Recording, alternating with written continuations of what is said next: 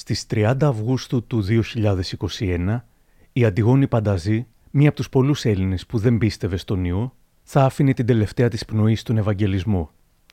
Είχαν προηγηθεί αγωνιώδεις αναρτήσεις της που ζητούσε βοήθεια επειδή θέλουν να με διασωληνώσουν, καθώς και επικοινωνία με τον δικηγόρο Αντωνιάδη ώστε να αποτραπεί η διασωλήνωση. Το facebook της νεκρής πια γυναίκας, όπως και του συζύγου της, Αλέξανδρου, ήταν γεμάτο με αναρτήσεις με δηλώσεις του καθηγητή Δημήτρη Κούβελα, μεταξύ των οποίων και το άρθρο «Ο Κούβελας για τα εμβόλια στους νεότερους». Τους εκθέτουμε 7 φορές περισσότερο στον κίνδυνο θρόμβωσης. Βίντεο. Η Αντιγόνη Πανταζή δεν είχε γνωστό υποκείμενο νόσημα και ήταν 49 ετών. Ανήκε δηλαδή στην κατηγορία που ο κύριος Κούβελας έχει πει πως δεν χρειάζεται το εμβόλιο. Μια μέρα νωρίτερα, καθώς η Αντιγόνη έδινε την τελευταία της μάχη, στο συλλαλητήριο της Θεσσαλονίκης κατά της υποχρεωτικότητας των ιατρικών πράξεων, έγινε αυτό. Ο κύριος Κούβελας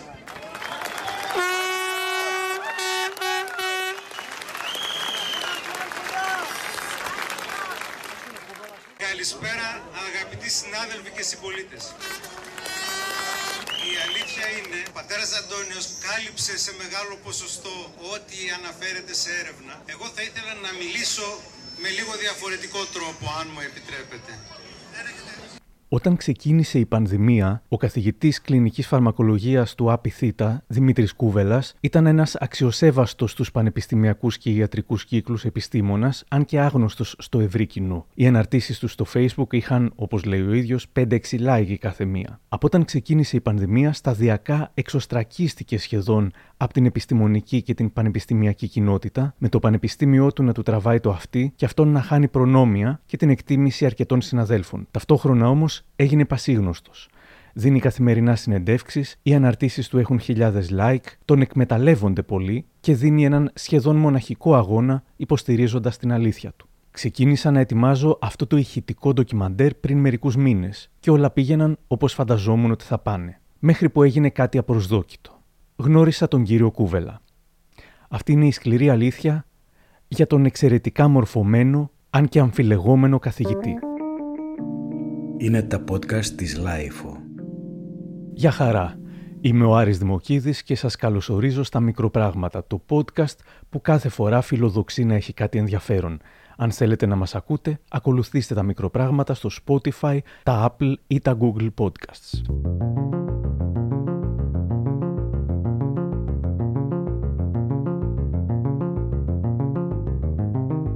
Καθηγητής Κουβέλας δεν είχε κάποια ιδιαίτερη σχέση με τη δημοσιότητα και τα ΜΜΕ. Όταν όμως αρχίσαμε να ζούμε με το νέο κορονοϊό, τα μέσα τον αναζήτησαν, όπως και άλλους ειδικούς στους τομείς τους. Ένας από τους πρώτους που του πήρε συνέντευξη ήταν ο καλός δημοσιογράφος και ερευνητής που έχει ασχοληθεί πολύ με το θέμα, Γιάννης Γορανίτης, για το Inside Story.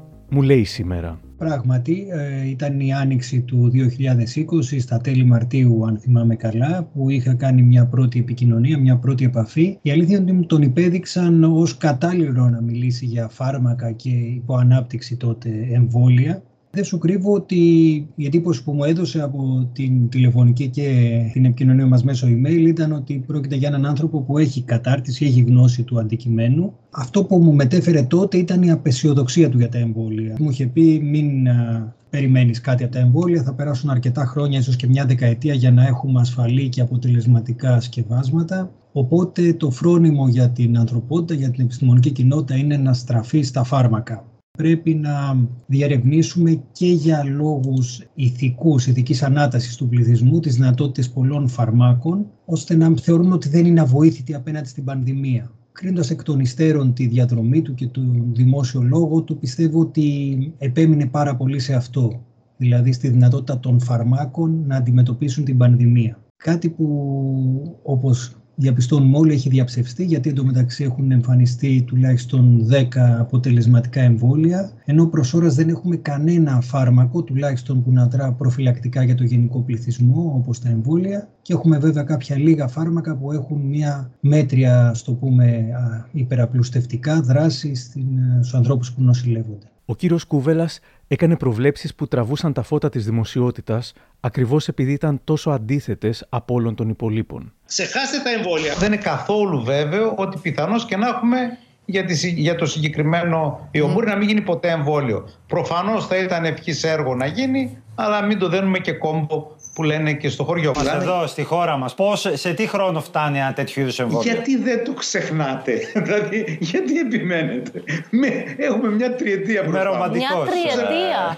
Άρα για την Ελλάδα και να εγκριθεί το εμβόλιο το Γενάρη ναι. και να ήταν έτοιμο δεν πρόκειται να κυκλοφορήσει. Είναι παράνομο. Δεν υπάρχει αυτή η περίπτωση. Η πρόβλεψη είναι ότι μπορεί να μην το έχουμε καθόλου. Ο μόνος τρόπος να γίνει τόσο γρήγορα είναι πραγματικά να μας ψεκάσουν με τα αεροπλάνα.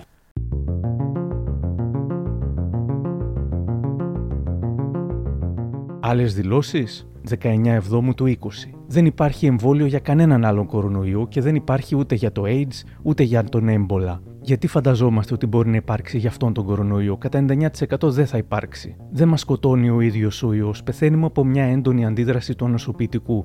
Εάν εγώ το ενισχύσω σε έναν ασθενή, τότε θα πεθάνει από το εμβόλιο. Είναι κοινή λογική. Εν τω μεταξύ, βλέπω πως υπάρχει εμβόλιο για τον έμπολα και μάλιστα δύο και μάλιστα μεγάλης αποτελεσματικότητας. Τον Αύγουστο του 2020 βάζει στο Facebook τη δήλωση του τότε Υπουργού Υγείας Βασίλη Κικίλια να λέει ότι το εμβόλιο θα έρθει το Δεκέμβριο στην Ελλάδα, όπως και όντως ήρθε, και ο κύριος Κούβελας γράφει πως αναρτά τη δήλωση αυτή για να τη θυμόμαστε στα βαθιά μας γεράματα και να γελάμε. Δύο μήνες πριν ξεκινήσουν τελικά οι εμβολιασμοί στην Ελλάδα, νέα δήλωση. Ούτε σε μια δεκαετία δεν θα έχουμε τις δόσεις του εμβολίου που χρειαζόμαστε. Ένα μήνα πριν έρθει το εμβόλιο λέει το εμβόλιο θα φτάσει στην Ελλάδα το νωρίτερο του χρόνου τέτοια εποχή. Επίσης, μόλις ένα μήνα πριν κυκλοφορήσει το εμβόλιο και λίγες μόνο μέρες πριν αρχίσει να υποστηρίζει πως το φάρμακο με τα μονοκλονικά αντισώματα θα μας βοηθήσει πολύ, έλεγε πως δεν είμαστε καθόλου κοντά σε κανένα από τα δύο και έδινε εμέσως συγχαρητήρια στον εαυτό του για τις προηγούμενες προβλέψεις του. Από την αρχή της πανδημίας, αυτό που κάποιοι αναφέραμε είναι να ξεχάσουμε το εμβόλιο και το φάρμακο, όχι με την έννοια ότι δεν θα βγει ποτέ, αλλά δεν βγαίνει εύκολα και δεν βγαίνει γρήγορα. Φαντάζομαι ότι σε αυτό συμφωνούμε όλοι πλέον, γιατί στην αρχή όλοι διαφωνούσαμε. Φάρμακο εμβόλιο το ξεχνάμε για την ώρα. Δηλαδή για φέτος δεν το συζητούσαμε, για του χρόνου ε, μπορεί κατά ένα 10% να το συζητούσαμε. Επομένως αυτό το ξεχνάμε. Φάρμακο με την έννοια που δίνει ο κόσμος ότι θα το παίρνω και θα καταστρέφεται ο ιός δεν υπάρχει και δεν υπάρχει για κανέναν ιό, άρα επίσης δεν ελπίζω να βρεθεί στο εγγύς μέλλον. Επομένως όλα αυτά τα αρχικά σενάρια περί φαρμάκου και ε, εμβολίου όπως προφανώς αντιλαμβάνεστε πλέον ε, δεν ισχύουν και κάποιοι που το λέγαμε από την αρχή προφανώς είχαμε δίκιο χωρίς να είμαστε ιδιαίτεροι προφήτες. Όταν ούτε 20 μέρες αργότερα ο Δόκτωρ Μπουρλά ανακοινώνει το εμβόλιο κατά του κορονοϊού που μειώνει κατά 90% τον κίνδυνο μόλυσης, ο κύριος Κούβελας λέει. Για πρώτη φορά λοιπόν, όντως έχουμε ένα πολύ ελπιδοφόρο μήνυμα. Η Pfizer έχει δείξει μια, έναν εξαιρετικό χαρακτήρα, αν μου επιτρέπει η έκφραση. Δεν χρησιμοποίησε αέρα λεφτά των εθνών και επειδή τυχαίνει να γνωρίζω και τον ίδιο τον, τον Αλμπερ Μπουρλά, γιατί ήμασταν μαζί στο Πανεπιστήμιο, είμαστε ίδια ηλικία. Mm-hmm. Όντως είναι μια πολύ διαφορετική προσέγγιση. Κάτω από το βίντεο, διάφορα ψεκασμένα σχόλια εναντίον του καθηγητή. Ντροπή του, πρωτοποριακή φόρμουλα των Ρώσων, ενοχλεί τον κύριο, πολλά εκατομμύρια εμβόλια στη Ρωσία. Του χάλασαν τη σούπα προφανώς. Προς το παρόν είναι κοινό συκοφάντης. Συνοστισμός για τις μίσε της Pfizer από τους καρδάσιδε και τα κοπέλια. Ο κύριος Κούβελας αγνόησε τέτοιες περιθωριακές φωνές και καλά έκανε. Κάποιος βέβαια θα περίμενε ότι η διάψευση όσων έλεγε τόσους μήνες θα ήταν λόγος για να μην ξανακαλεστεί σε εκπομπές. Αντιθέτως, τότε ήταν που άρχισαν να τον εκμεταλλεύονται ακόμα περισσότερο. Ειδικά τα αντισυστημικά, αντιπολιτευτικά ή απλά περιθωριακά μέσα από το Contra Channel και το Βεργίνα της Θεσσαλονίκης μέχρι τα προγράμματα του αρχηγού κόμματος πλέον Γιώργου Τράγκα. Να είμαστε δίκαιοι. Πολλές φορές ο κύριος Τράγκας επιχείρησε να του βάλει λόγια στο στόμα ή να τον κάνει να περιγράψει τα πράγματα χειρότερα από ό,τι είναι. Όμως ο κύριος Κούβελας ήταν συνήθως προσεκτικός στις διατυπώσεις του. Διαβάζω ότι τα εμβόλια όλα αυτά περιέχουν είτε μέταλλα είτε υδράργυρο αληθεύει ότι η συντήρηση των εμβολίων πρέπει να, να έχουν μέσα μέταλλα τα οποία είναι και ευλαπτικά. Όχι, όχι, δεν είναι. Δεν είναι αυτά, που, ναι. αυτά που λέμε μέταλλα είναι ναι. αυτά τα στοιχεία που παραμένουν σε ελάχιστες μορφές. Επί της ουσίας δεν επιβαρύνουν την λειτουργία μας, δεν, δεν είναι τοξικά. Δεν έχει δοκιμαστεί στις ευπαθείς ομάδες διαβητικών όπως εγώ, καρκινοπαθών και τέτοια. Δηλαδή αυτό το εμβόλιο απευθύνεται μόνο στους υγιείς. Ε; Όχι. Αυτό το εμβόλιο απευθύνεται σε όλους. Απλώς στις κλινικές μελέτες δεν θεωρείται ηθικό να χρησιμοποιηθούν ευπαθείς ομάδες εκτεταμένα. Ναι. Τώρα λοιπόν σιγά σιγά θα πρέπει να χορηγείται μετά τους υγειονομικούς σε ευπαθείς ομάδες. Κατά τεκμήριο θεωρούμε ότι αυτό θα ανταποκριθεί καλά ακόμα και πιο παλιάς τεχνολογία εμβόλια όπως της γρήπης έχουν πάρα πολύ καλή, όπως γνωρίζετε όλοι, απόκριση στους ευπαθείς. Έχοντας δει δεκάδες συνεντεύξεις του ολόκληρες, έχω διαπιστώσει πως κάθε φορά θέλει να πάει το θέμα στην υποστελέχωση των νοσοκομείων και στην έλλειψη της πρωτοβάθμιας υγείας. Οι δημοσιογράφοι, βέβαια, και ο κόσμος ενδιαφέρονται μόνο για τα εμβόλια, τις παρενέργειες, αναγκαστικά με ερωτηματικό απαντούσε σε αυτά αντί να λέει π.χ. Δεν είμαι σίγουρος, δεν γνωρίζω αυτή τη στιγμή. Έδινε ίσως και άθελά του στους δημοσιογράφους και στο αδιφάγο κοινό αυτό που ήθελαν. Και έτσι, όταν έγινε προφανές ότι τα εμβόλια δούλευαν και έρχονταν και στην Ελλάδα, με τις παρενέσεις του κυρίου Τράγκα, ο κύριος Κούβελας προβλέπει ότι πάρα πολύ δύσκολα θα διανεμηθούν, γιατί πώς θα φτιάξουμε χίλια κέντρα, πώς θα μεταφερθούν, πώς θα διατηρούνται στο κρύο, ποιος θα τα κάνει στους ενδιαφερόμενους. Δεν ξέρω για ποιο λόγο ο κάθε ένας μπορεί να φαντάζεται ότι αύριο μπορεί να το έχουμε. Το έχουμε στο μυαλό μας. Όπως έχουμε όμως και την κοκκινοσκουφίτσα, τη χιονάτη. Αυτά είναι στο μυαλό μας. Όποιος συνάντησε την κοκκινοσκουφίτσα αυτό πρόσωπο, ας έρθει να μου τη δείξει και εμένα. Συνέχεια προβλήματα τα οποία σήμερα ξέρουμε πως λύθηκαν. Το εμβολιαστικό πρόγραμμα της Ελλάδας ήταν από τα πιο καλά οργανωμένα στην Ευρώπη, ένα από τα λίγα πράγματα που δούλεψε στην Ελλάδα σε αυτή την πανδημία. Μέχρι όμως να έρθουν τα εμβόλια, ο κύριος Κούβελα έχει αποκτήσει τεράστιο κοινό, κυρίως τους πιο καχύποπτους για αυτά τον επικροτούν, τον μοιράζονται, τον χρησιμοποιούν ως πηγή. Όμως στις 22 Δεκεμβρίου του 2020 τους περιμένει μια πολύ δυσάρεστη έκπληξη.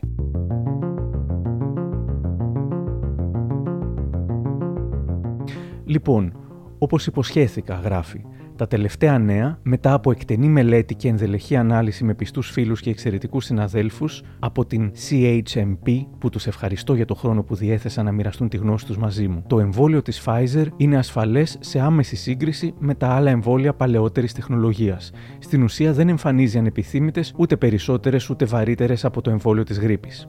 Δεν είπε κάτι τρομερό. Όντως είχαν δοθεί εκατομμύρια δόσεις εμβολίων, τώρα πλέον έχουν δοθεί δισεκατομμύρια και ανεπιθύμητες δεν μπορούμε να πούμε ότι ήταν ιδιαίτερα συγκλονιστικές. Όμως οι ακόλουθοι του κυρίου Κούβελα νιώθουν φρικτά προδομένοι. Μπορεί να εμπιστευόταν στα τυφλά κάθε ανεκπλήρωτη προφητεία του που τους χάιδευε τα αυτιά, Όμως, όταν έγραψε μια άβολη αλήθεια που δεν τους άρεσε, αποφάσισαν ότι είναι σκάρτος και πληρωμένο. Λάκησε.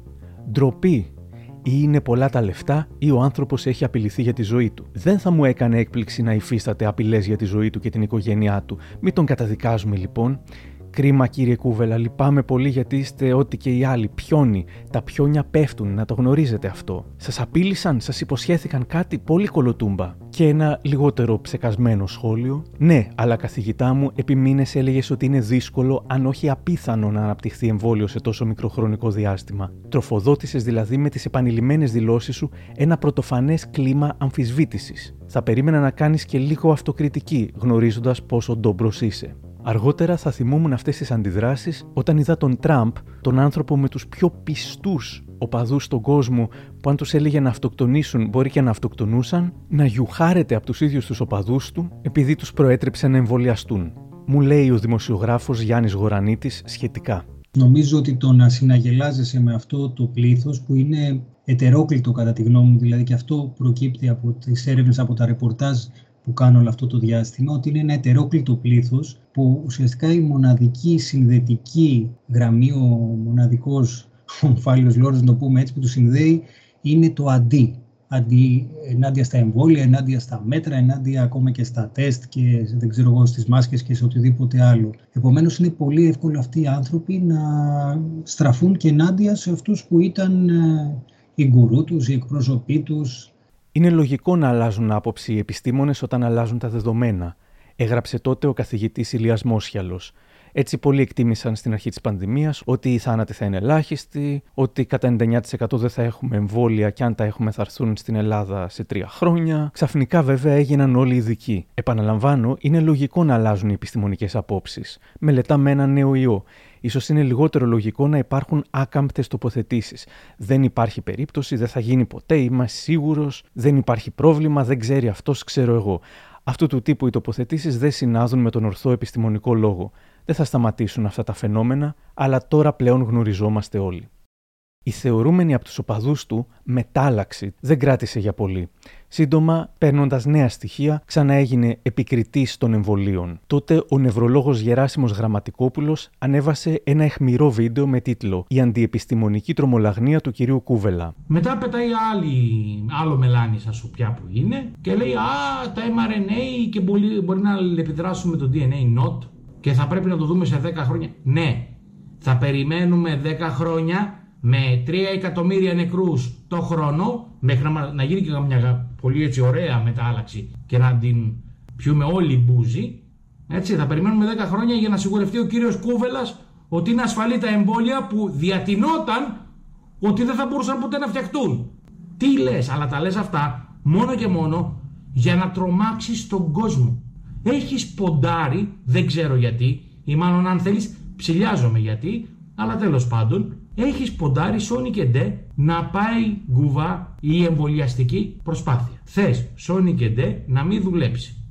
Αποφάσισα να ψάξω τον κύριο Γραμματικόπουλο για να δω τι πιστεύει για το σήμερα. Αυτό που πραγματικά με προβληματίζει είναι γιατί ένας άνθρωπος ο οποίος κυριολεκτικά χρησιμοποιεί το affiliation που έχει με το πανεπιστήμιο, τη θέση του δηλαδή και το πτυχίο του, ως απόδειξη αυθεντίας, ώστε τα λεγόμενά του να περνάνε χωρίς ιδιαίτερη κριτική και να γίνονται αποδεκτά από μεγάλες μάζες. Αυτό με ενοχλεί πάρα πολύ από την αρχή, γιατί ξέρουμε πολύ καλά ότι στην επιστήμη δεν υπάρχει το επιχείρημα της αυθεντίας. Στην επιστήμη το μόνο που μετράει είναι τα δεδομένα. Λοιπόν, συστηματικά ο κύριος Κούβελας, εδώ και 1,5 χρόνο από τότε που ξεκίνησε αυτή η ιστορία με τον κορονοϊό και την πανδημία, εκφράζει απόψεις οι οποίες είναι μόνιμα αντιθετικές, ας το πούμε έτσι, με το επιστημονικό κονσένσους, δηλαδή με την μεγάλη πλειοψηφία του επιστημονικού κόσμου. Α, θυμάστε και από πέρυσι, α, δεν θα είναι αδύνατο να βγουν εμβόλια για αυτόν τον ιό, ε, μετά τα εμβόλια δεν θα δουλεύουν, μετά τα εμβόλια ήταν επικίνδυνα, συνεχίζεται αυτό το, το έργο, τη στιγμή που βέβαια ο ίδιος ο κύριος Κούβελας είναι εμβολιασμένος. Και βέβαια ε, φροντίζει κατά τις περισσότερες περιπτώσεις, ιδιαίτερα παλιότερα, να έχει deniability σε αυτό που κάνει. Δηλαδή, ναι μεν εξοπλίζει τις μάζες των αρνητών με επιχειρήματα, ψεύτικα ή μη, δεν είναι ψευδοεπιχειρήματα, το είπαμε πριν, αλλά τους εξοπλίζει με τέτοια επιχειρήματα. Οι αρνητές αυτοί εμφανίζονται σοριδών κάτω από τις αναρτήσεις του. Ουδέποτε έχει προσπαθήσει να τους διαψεύσει, εάν όντως υπερασπιζόταν μια απλή απορία ή μια αμφισβήτηση επιστημονική. Τους διατηρεί ως πειμένας από κάτω ως έναν στρατό αφιονισμένων. Ο ίδιος φροντίζει συνήθως να μην εκτίθεται πολύ, αν και τώρα τελευταία, ίσως γιατί και τα πράγματα έχουν εκτραχυνθεί περισσότερο, πλέον δεν φοβάται, δεν κρύβεται και λέει και πράγματα που είναι ξεκάθαρα αντιεπιστημονικά. Γιατί να δημιουργηθεί όλη αυτή η τρομοκρατία; Μιλάμε για οργανωμένη, συνειδητή και διαρκείας προσπάθεια αποδόμησης των εμβολίων. Αυτό με ενοχλεί με τον κύριο Κούβελα πάρα πολύ.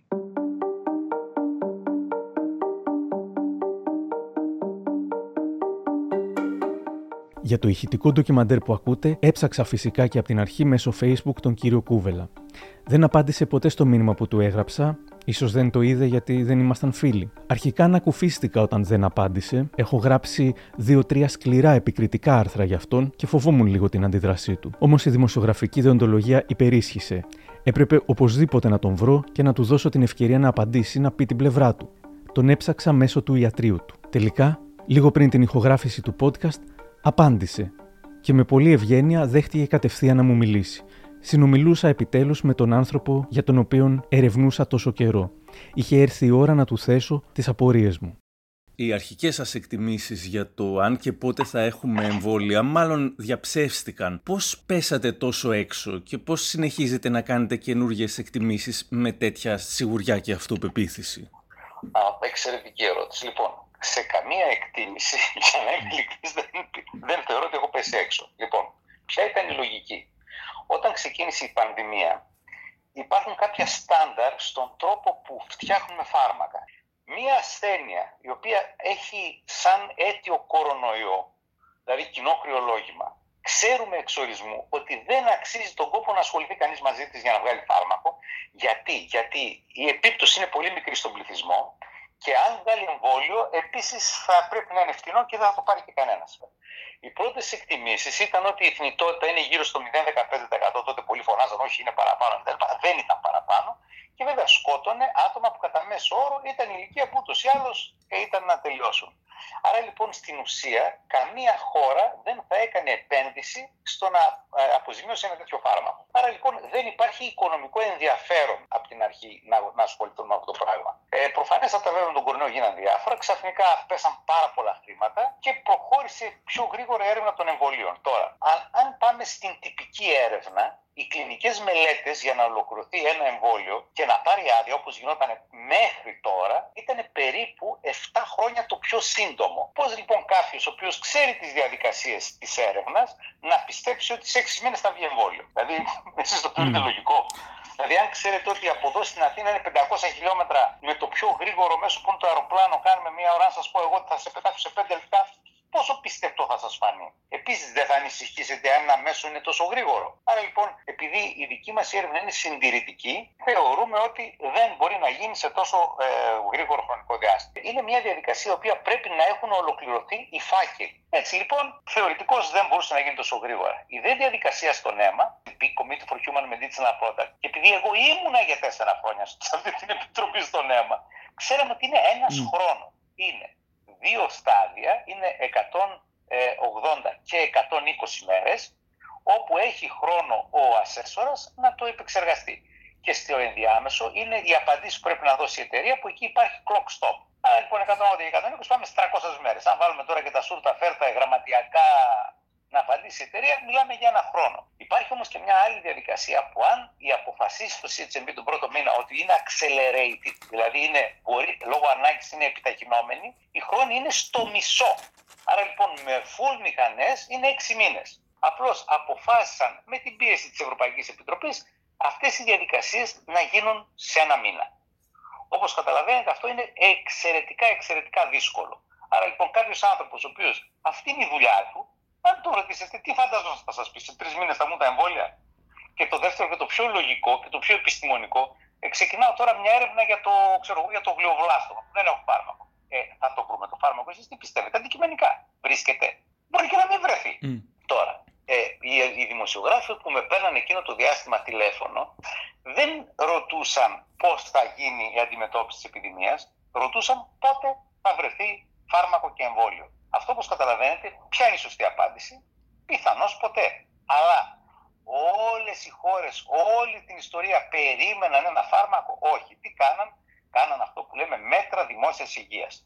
Τα μέτρα δημόσιας υγείας βασίζονται σε συγκεκριμένες πρακτικές. Και γι' αυτό το λόγο, αν ακούσατε συνέντευξη εκείνου του καιρού, εγώ υπεξέφευγα της απάντησης, λέγοντας είτε αφήστε το αυτό ή ξεχάστε το. Ξεχάστε το, όχι ότι δεν θα γίνει ποτέ. Ξεχάστε το με την έννοια ότι μην ασχολείστε με αυτό το πράγμα. Η επιστήμη θα πάει με τον, με τον τρόπο και τον ρυθμό που ξέρει, αλλά για τώρα, επειδή τώρα κινδυνεύει ο κόσμος, χρειαζόμαστε δόμηση πρωτοβάθμιας φροντίδας υγείας. Άρα λοιπόν είχαμε έναν προσανατολισμό από την κύρια εστίαση που ήταν η πρωτοβάθμια και η σωστή στελέχωση του συστήματος υγείας στο να περιμένουμε όταν θα τα εμβόλια και τα φάρμακα. Εγώ λοιπόν διαψεύστηκα και είχαν δίκιο αυτοί που προφητικά βλέπαν στα φλιτζάνια ότι θα έρθουν γρηγορότερα τα φάρμακα τα ίδια που μου λέει τώρα ο κύριος Κούβελας για το χρόνο που χρειάζεται να εγκριθεί κάτι και είναι σωστά. Έλεγε και λίγο καιρό πριν εγκριθούν προσωρινά πάντα τα μονοκλονικά τα οποία τόσο θα υποστηρίζει. Το φάρμακο για τον κορονοϊό δεν μπορεί να κυκλοφορήσει σε λιγότερο από ένα χρόνο, υποστήριξε στην εκπομπή Τα Λέμε της Βεργίνα Τηλεόρασης. Όπως είπε ο κύριος Κούβελας,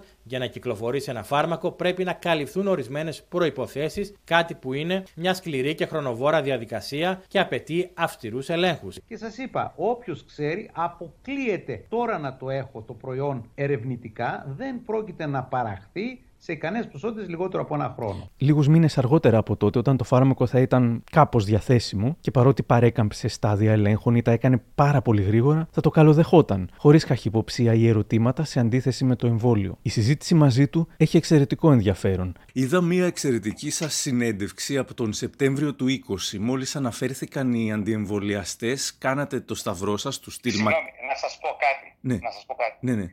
Ειλικρινά δεν έχω καμία σχέση με αντιεμβολιαστές. Είμαι ίσως ο μόνος φανατικός εμβολιαστής. Το θεωρώ συκοφατική δυσφήμιση θα με λέει κανείς αντιεμβολιαστή. Δεν γίνεται. Εγώ είναι η δουλειά μου. Εγώ από αυτόν τον τρόπο ψωμί. Αν δεν υπάρχουν φάρμακα και εμβόλια. Εγώ θα πεθάνω από την πείνα. Το δέχομαι ότι δεν είστε αντιεμβολιαστής και υπάρχουν και αρκετές ε, δηλώσεις. Α πούμε, είχατε πει. Η επιστήμη μπορεί να κάνει πάρα πολύ, πολλά πράγματα, δεν μπορεί να τα κάνει όλα, αλλά από την άλλη μεριά είναι το μόνο που μπορούμε να βασιζόμαστε. Όλα τα άλλα, οι μαγκανίες, δεν είναι σοβαρά πράγματα. Εγώ θα σας πω ότι το εμβολιαστικό κίνημα είναι μια αντικοινωνική συμπεριφορά. Είναι δηλαδή μια συμπεριφορά σκοτώνω τους ανθρώπους μου. Γιατί; Γιατί προφανέστατα αν εγώ εμβολιάσω τα παιδιά μου, μπορεί κάποιον να έχει μια ανεπιθύμητη. Αν, αν λοιπόν αυτό το παιδί το δικό μου δεν το εμβολιάσω για να το προστατεύσω από την ανεπιθύμητη, αύριο μεθαύριο υπάρχουν παιδιά του διπλανού μου που δεν μπορούν να εμβολιαστούν για μια πάθηση γιατί είναι σαν νοσοκαταστολή, γιατί έχουν ένα χρόνιο νόσημα, γιατί δεν μπορούν. Αλλά αν τα προσβάλλει η ίωση ή η λίμωξη θα πεθάνουν. Εάν εγώ λοιπόν τα κολλήσω και πεθάνει του διπλανού μου, εγώ έχω την αντικοινωνική συμπεριφορά. Άρα λοιπόν δεν εμβολιαζόμαστε για να προστατεύσουμε τον εαυτό μας, εμβολιαζόμαστε για να προστατεύσουμε την κοινωνία. Αυτή είναι η λογική, είναι αντικοινωνική συμπεριφορά. Οι αντιεμβολιαστές σκοτώνουν τους συνανθρώπους τους. Ενώ δεν είστε λοιπόν αντιεμβολιαστής, έχω την εντύπωση α, συχνά χαϊδεύετε τα αυτιά τους και τις λίγες φορές που δεν το κάνατε, ξεκάθαρα δεν το κάνατε, φάγατε bullying και κατηγορηθήκατε ως εξαγορασμένος. Ναι, ε, ξέρετε, το εξαγορασμένος από τους αντιεμβολιαστέ δεν είναι κάτι που με απασχόλησε ιδιαίτερα ειλικρινά, γιατί τους θεωρώ οριακά διαταραγμένους. Οπότε δε, και όλα αυτά δεν τα, εγώ δεν τα πιστεύω αυτά και προφανώς δεν τα υποστηρίζω. Αλλά πραγματικά ε, και εγώ δεν εκτίμησα την κατάσταση. Ξαφνικά βλέπουμε όμως ότι αυτοί που έχουν εμβολιαστεί κολλάν κανονικά και μεταδίδουν κανονικά. Και ξαφνικά, ουσιαστικά, αυτό που κάνουν τα συγκεκριμένα προϊόντα δεν είναι εμβόλιο, κύριε Δημοκίδη. Δηλαδή έχουμε δώσει λάθος όρο σε λάθος πράγμα. Είναι λοιπόν ένα φάρμακο το οποίο διεγείρει την παραγωγή μιας πρωτεΐνης του σακίδας και είναι στην ίδια κατηγορία στο δικό μου τουλάχιστον μυαλό με τα φάρμακα της, του διαβήτη που διεγείρουν την παραγωγή ινσουλίνης. Ίσως εδώ έχουμε ένα από τα επικοινωνιακά σφάλματα που τον κάνουν τόσο παρεξηγήσιμο. Οι εμβολιασμένοι κολλάνε κανονικά και μεταδίδουν κανονικά, λέει. Οι εμβολιασμένοι όλοι ή μόνο ένα ποσοστό, όπως δείχνουν οι έρευνες; Μεταδίδουν κανονικά ή για πολύ λιγότερο χρόνο, όπως δείχνουν πάλι οι έρευνες; Δεν είναι δύσκολο να καταλάβουμε γιατί τέτοιες απόλυτες γενικεύσεις και υπερβολές που μπορεί να κάνει κάποιος για την ευκολία της κουβέντας γίνονται σημαία των αντιεμβολιαστών. Ρωτάω τον Γιάννη Γορανίτη, που έχει γράψει εξαιρετικά ρεπορτάζ για τα fake news της πανδημίας παγκοσμίως, αν θεωρεί πως ο κύριος Κούβελας έπαιξε ρόλο στην παραπληροφόρηση και την διάδοση αντιεπιστημονικών απόψεων. Σαφώς και ο κύριος Κούβελας έχει παίξει ρόλο στην διάδοση και στην ενδυνάμωση κάποιων θεωριών συνωμοσίας και ψευδών ειδήσεων που κυκλοφορούν. Ε, δεν το γνωρίζω αν είναι άθελά του ή αν ξεκίνησε άθελά του και στη συνέχεια γίνεται και εν γνώση του πια. Και αυτό το λέω κυρίως γιατί συμμετείχε σε μια πρόσφατη διαδήλωση στη Θεσσαλονίκη αντιεμβολιαστών, οπότε θεωρώ ότι τους δίνει πια τροφή μασημένη που λέμε. Το να εκφράζονται επιστημονικές απόψεις προφανώς και είναι θεμητό και είναι σίγουρα κάτι που ε, χρειάζεται και απαιτείται σε, ειδικά σε περίοδους κρίσεων. Απλώς ε, κατά τη γνώμη μου δεν πρέπει να εκφράζονται τόσο άκρητα και τόσο εύκολα σε μέσα όπως το Facebook, όπου υπάρχουν άνθρωποι που δεν μπορούν καλώς ή κακώς να τις κρίνουν ούτε να τις επεξεργαστούν σε αντίθεση για παράδειγμα με ένα επιστημονικό συνέδριο έτσι, μια, ή και ένα αμφιθέατρο ακόμη ακόμη. Επομένως θεωρώ ότι το να αραδιάζουμε έρευνες με μια ερμηνεία μιας και δύο αράδων είναι οριακά επικίνδυνο για τη δημόσια υγεία και φοβάμαι ότι ο καθηγητής Κούβελας έχει υποπέσει σε αυτό το ατόπιμα εντός εισαγωγικών, το επιστημονικό ατόπιμα, δίνοντας τροφή σε όσους θέλουν να στραφούν κατά των εμβολίων. Ο κύριος Κούβελας πάντως δεν νιώθει έτσι. Αρνητές και αντιεμβολιαστές σας έχουν ως Θεό. Ε, γυναίκα που πέθανε πρόσφατα αρνούμενη αρχικά τη διασωλήνωση και αυτή και ο σύζυγός της ήταν μεγάλοι θαυμαστές σας νιώθετε ευθύνη που πολύ κάτω των 60, όπως ήταν και αυτή και πέθανε, δεν εμβολιάζονται επειδή το είπατε εσείς; Όχι. Εγώ πάντα λέω ότι πρέπει όλοι να εμβολιαζόμαστε όπως και ο ίδιος έκανα όταν έχουμε λόγο να εμβολιαστούμε το οποίο θα το κρίνουμε τον θεράποντα. Δεν μπορεί να το κρίνουν από το facebook. Αυτή δεν είχε, ήταν κάτω των 60 όπως και πολλοί άλλοι που έχουν πεθάνει δεν είχε λοιπόν, κάποια σημάδια κλπ.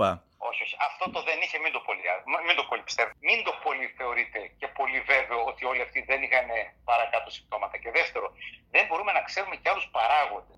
Δηλαδή είναι μια γενική αρχή. Τα οριζόντια μέτρα και στην υποχρεωτικότητα και στην μη υποχρεωτικότητα είναι εξατομικευμένα. Δεν υπάρχει γενικού τύπου ε, οδηγία. Γενικώς η οδηγία είναι πάνω από 60 και πάνω και σε αυτούς που έχουν διάφορα συνοδά νοσήματα. Όπως και στη γρήπη. Εμείς δεν προσπαθούμε να μειώσουμε το θάνατο. Να, να τον καταργήσουμε, προσπαθούμε να το μειώσουμε. Αν είχαν εμβολιαστεί η πλειοψηφία ε, όλων των χωρών, ο, ο κορονοϊός θα είχε σταματήσει να υπάρχει. Οπότε οι, οι θάνατοι θα είχαν μειωθεί. Επίσης, εσείς ναι. ο ίδιος είχατε πει, ακόμα και αυτοί που φαινομενικά δεν χρειάζονται τον εμβολιασμό, αν δεν εμβολιαστούν, μπορεί να σκοτώσουν τους, ανε, τους συνανθρώπους τους, τους ανοσοκατασταλμένους. Χάσατε λίγο ένα κλικ. Τον κλασικό εμβολιασμό ο ίδιος ο κύριος Μπουρλά είπε ότι αυτό νοσείς και μεταδίδεις. Πιστεύω πως θα σας ε, σόκαρε αν μπαίνατε στο facebook της ε, νεκρής και του συζύγου αυτή που ε, δεν ήθελε να διασωληνωθεί. Οπότε μου λέτε πως δεν νιώθετε ευθύνη που κάποιοι δεν εμβολιάζονται και πεθαίνουν ή δεν διασωληνώνονται κλπ. είναι ακριβώς το ίδιο και αυτό πάρτε το όπως είναι. Είναι σαν να μου λέτε ότι πρέπει να νιώθει ευθύνη για το βιασμό της μια κοπέλα που είναι όμορφη. Γιατί αυτή φταίει ή ο βιαστής. Δηλαδή, ο βιαστής ο οποίος είναι διαταραγμένος και εκλαμβάνει κάποια σημεία όπως του αρέσει του ίδιου, ή η κοπέλα η οποία έχει μια εμφάνιση που απλώς την εκφράζει.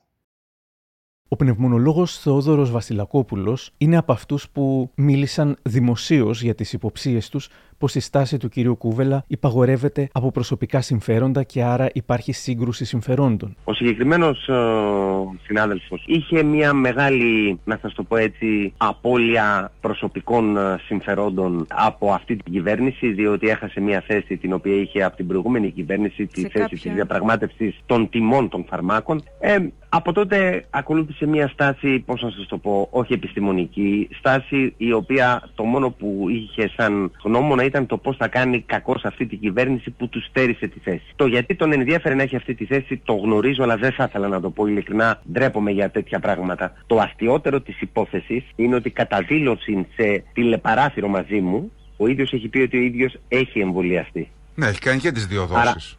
Ο κύριος Κούβελας μου απαντά εμέσως. Είχα φίλους αρκετούς σε όλες τις προηγούμενες κυβερνήσεις, γιατί εγώ δεν τοποθετήθηκα στις θέσεις της δημόσιας επί ΣΥΡΙΖΑ. Αυτές τις θέσεις είχα από πριν. Α πούμε, στον ΕΜΑ είχα πάει επί υπουργείας του κυρίου Γεωργιάδη. Την πρώτη φορά που ήμουνα στο Εθνικό Συμβούλιο Εγκρίσεων ήμουνα επί υπουργείας του κυρίου Λοβέρδου. Εμένα δεν με βρήκαν στους συνδικαλιστές του κόμματος. Mm-hmm. Εμένα με βρήκαν λόγω θέσης. Γιατί δεν υπήρχε άλλος καθηγητής κλινικής φαρμακολογίας. Ήμουνα μόνο εγώ. Άρα λοιπόν πώς γίνεται να απέχω από τον δημόσιο αυτό λόγο; Τώρα λοιπόν που άλλαξε η Επιτροπή, με άλλαξαν και εμένα. Προσέξτε να δείτε. Η καινούργια Επιτροπή δεν ξέρω τι κάνει και δεν είναι δική μου αρμοδιότητας. Εγώ όμως δεν έχω πει ποτέ κανένα σχόλιο για τις θέσεις που δεν έχω πια. Ποτέ. Καταλάβατε, δεν ασχολήθηκα λοιπόν με αυτό το πράγμα γιατί δεν ήθελα κανένας να πει ότι εγώ βγάζω πικρία που ουσιαστικά δεν με ενδιαφέρει κιόλας. Άρα λοιπόν δεν είναι έτσι. Εδώ είδα μια ε, παραποίηση της αλήθειας και στην αντίληψη και στην χρήση των φαρμάκων και κυρίως όσες φορές προσπάθησα να έρθω σε επαφή, προφανέστατα δεν με άκουσε απολύτως κανένας. Και ξέρετε, επειδή πολλοί λένε ότι ήταν αντιπολιτευτικέ πράξεις στη Νέα Δημοκρατία, δεν ήταν καθόλου στη Νέα Δημοκρατία. Αν δείτε, εγώ έλεγα ότι καμία κυβέρνηση δεν κατάφερε να το κάνει. Ακόμα και ο ΣΥΡΙΖΑ που είχε σημαία την πρωτοβάθμια, δεν την έκανε. Ήταν μούφα αυτή όλη η προσπάθεια που, που έγινε όσο για τον Παύλο Πολάκη, ο οποίος συχνότατα τον υποστηρίζει θερμά. Πολλοί μεταστίζουν με τον κύριο Πολάκη. Με τον κύριο Πολάκη στο Υπουργείο δεν είχαμε καλές σχέσεις, για να μην ειλικρινής. Με θεωρήσε τη φωνή του καπιταλισμού στο Υπουργείο. Και σας το λέω ειλικρινά και μπορεί να το απαντήσει ο κύριος, δεν με ενδιαφέρει. Ο κύριος Πολάκης δε βγαίνει και λέει πράγματα που δεν ταυτίζονται με αυτά που λέω εγώ. Ο κύριος Πολάκης έλεγε ας πούμε να χρησιμοποιηθεί και η Εγώ δεν είπα ποτέ για την υπερμεκτίνη. Γιατί κύριε Δημοκίδη δεν έχει καμία σοβαρή κλινική μελέτη που να αποδεικνύει mm. την ασφάλεια και το σχήμα και α, όταν εσείς φτάσετε να νοσήσετε βαριά, η, η τοξικότητα της υπερμεκτίνη μπορεί να είναι αυτή που τελικώς θα σας μπρόξει προς το μοιραίο και όχι η ίδια η νόσος. Άρα λοιπόν, εγώ όπως καταλάβετε, δεν παίρνω θέση σε τέτοια θέματα. Ποτέ. Όσο και να αρέσουν στους αντιεμβολιαστές τα φτηνά φάρμακα από την Ινδία, ποτέ μου δεν έχω τεθεί υπέρ ούτε της υδροξυλορκίνη, ούτε της χολικίνη, ούτε της υπερμεκτίνη. Γιατί δεν έχουμε κανένα στοιχείο. Κανένα. Μάλλον είναι κακά. Mm. Άρα λοιπόν δεν τα υποστηρίζω. Και η περίφημη συνεργασία του με τον Τράγκα δημοσιεύματα και διαρροές τον παρουσιάζουν ως επιστημονικό σύμβουλο του κόμματος Τράγκα.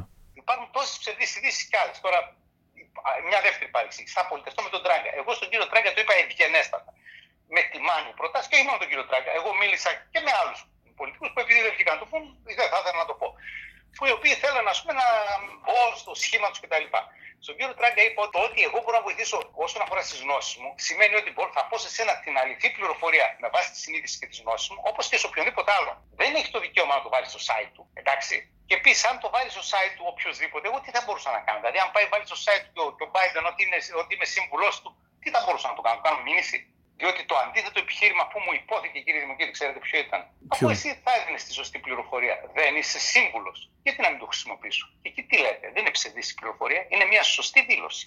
Άρα λοιπόν δεν είχα καμία πολιτική φιλοδοξία ποτέ και βεβαίως είμαι ικανοποιημένος με τη δουλειά μου. Για να σας πω και άλλη μια άλλη. Έχει έρθει ένας τύπος από το λένε, ξέρω εγώ, δεν θυμάμαι πώ το λένε, ένα από αυτά τα δίκτυα που έχουν γίνει τώρα ελεύθεροι Έλληνες, απελευθερωμένοι οι εθνικοί ήρωες, δεν ξέρω πώς το λένε, mm. ο οποίος ε, είναι ένας διατροπολόγο και ήρθε και μου την έπεσε και μου λέει: Θα είσαι αρχηγός, του λέω: Άσε τώρα φιλαράκι, δεν θέλω να πω χαζά. Όχι, μου λέει: Εσύ είσαι δικό μας κλπ. Εγώ μου λέει: Εγώ θα θεραπεύσει 4.000 ανθρώπους. Σου ορκίζομαι σε ό,τι έχω ιερώσει την ιερή μνήμη της μητέρας μου. Μόνο που δεν τον έδερα. Του ξεσαγγίκα μου λέει: Όχι, πού τα διάβασες το και τα χρησιμοποιήσεις. Τα σκέφτηκες. Είναι δυνατόν ένας διατροπολόγο τη φορά να έχει θεραπεύσει 4.000 mm. δίνοντάς τους βιταμίνη C και B12 και ξέρω εγώ ότι του, του ερχόταν στο μυαλό που δεν είχε τις γνώσεις να το κάνει.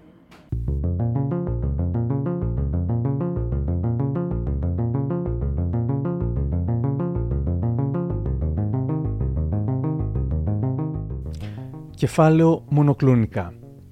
Τα περίφημα μονοκλονικά, τα οποία όπως είχαν υποστηρίξει οι ειδικοί δεν υπήρχαν σε επαρκείς ποσότητες, δεν μπορούν να χορηγηθούν στους περισσότερους ασθενείς, δεν αντιμετωπίζουν τις μεταλλάξεις και δεν προσφέρουν τίποτα σε βαριές περιπτώσεις νοσηλείας, έγιναν πασίγνωστα στην Ελλάδα από τον κύριο Κούβελα, σε βαθμό που οι μισοί αναρωτιόντουσαν γιατί δεν τα φέρουν, γιατί τα κρύβουν κλπ. Και οι άλλοι μισοί αν ο κύριος Κούβελας επέμενε τόσο πολύ επειδή ήταν σε επαφές με την Έλλη Λίλη, όπως είχε πει, οι δε πιο καχύποπτοι αναρωτιόντουσαν αν είχε κάτι να κερδίσει από αυτήν. Ο Γεράσιμος Γραμματικόπουλος μου λέει σήμερα. Υπάρχει το εξής ερώτημα, γιατί τόση επιμονή για τα μονοκλονικά. Δεν είναι η λύση γιατί δεν έχεις τέτοια διαθεσιμότητα ώστε να το διαθέτεις σε όλους. Δεν είναι η λύση γιατί έχεις συγκεκριμένες προποθέσει, τις οποίες δύσκολα μπορείς να τηρήσεις. Ότι δηλαδή θέλει έγκαιρη ανείχνευση του νοσούντα, ο οποίος έχει πιθανοστικά, πιθανοστικά σοβαρές πιθανότητες να νοσήσει βαριά. Αλλά πριν νοσήσει βαριά και πρέπει να το δώσεις με ενδοφλέβεια έγχυση εντός νοσοκομιακού περιβάλλοντος. Αντιλαμβάνεσαι ότι το να λες μην εμβολιαστείτε, να φέρουμε μονοκλονικά, μόνο και μόνο από αυτό είναι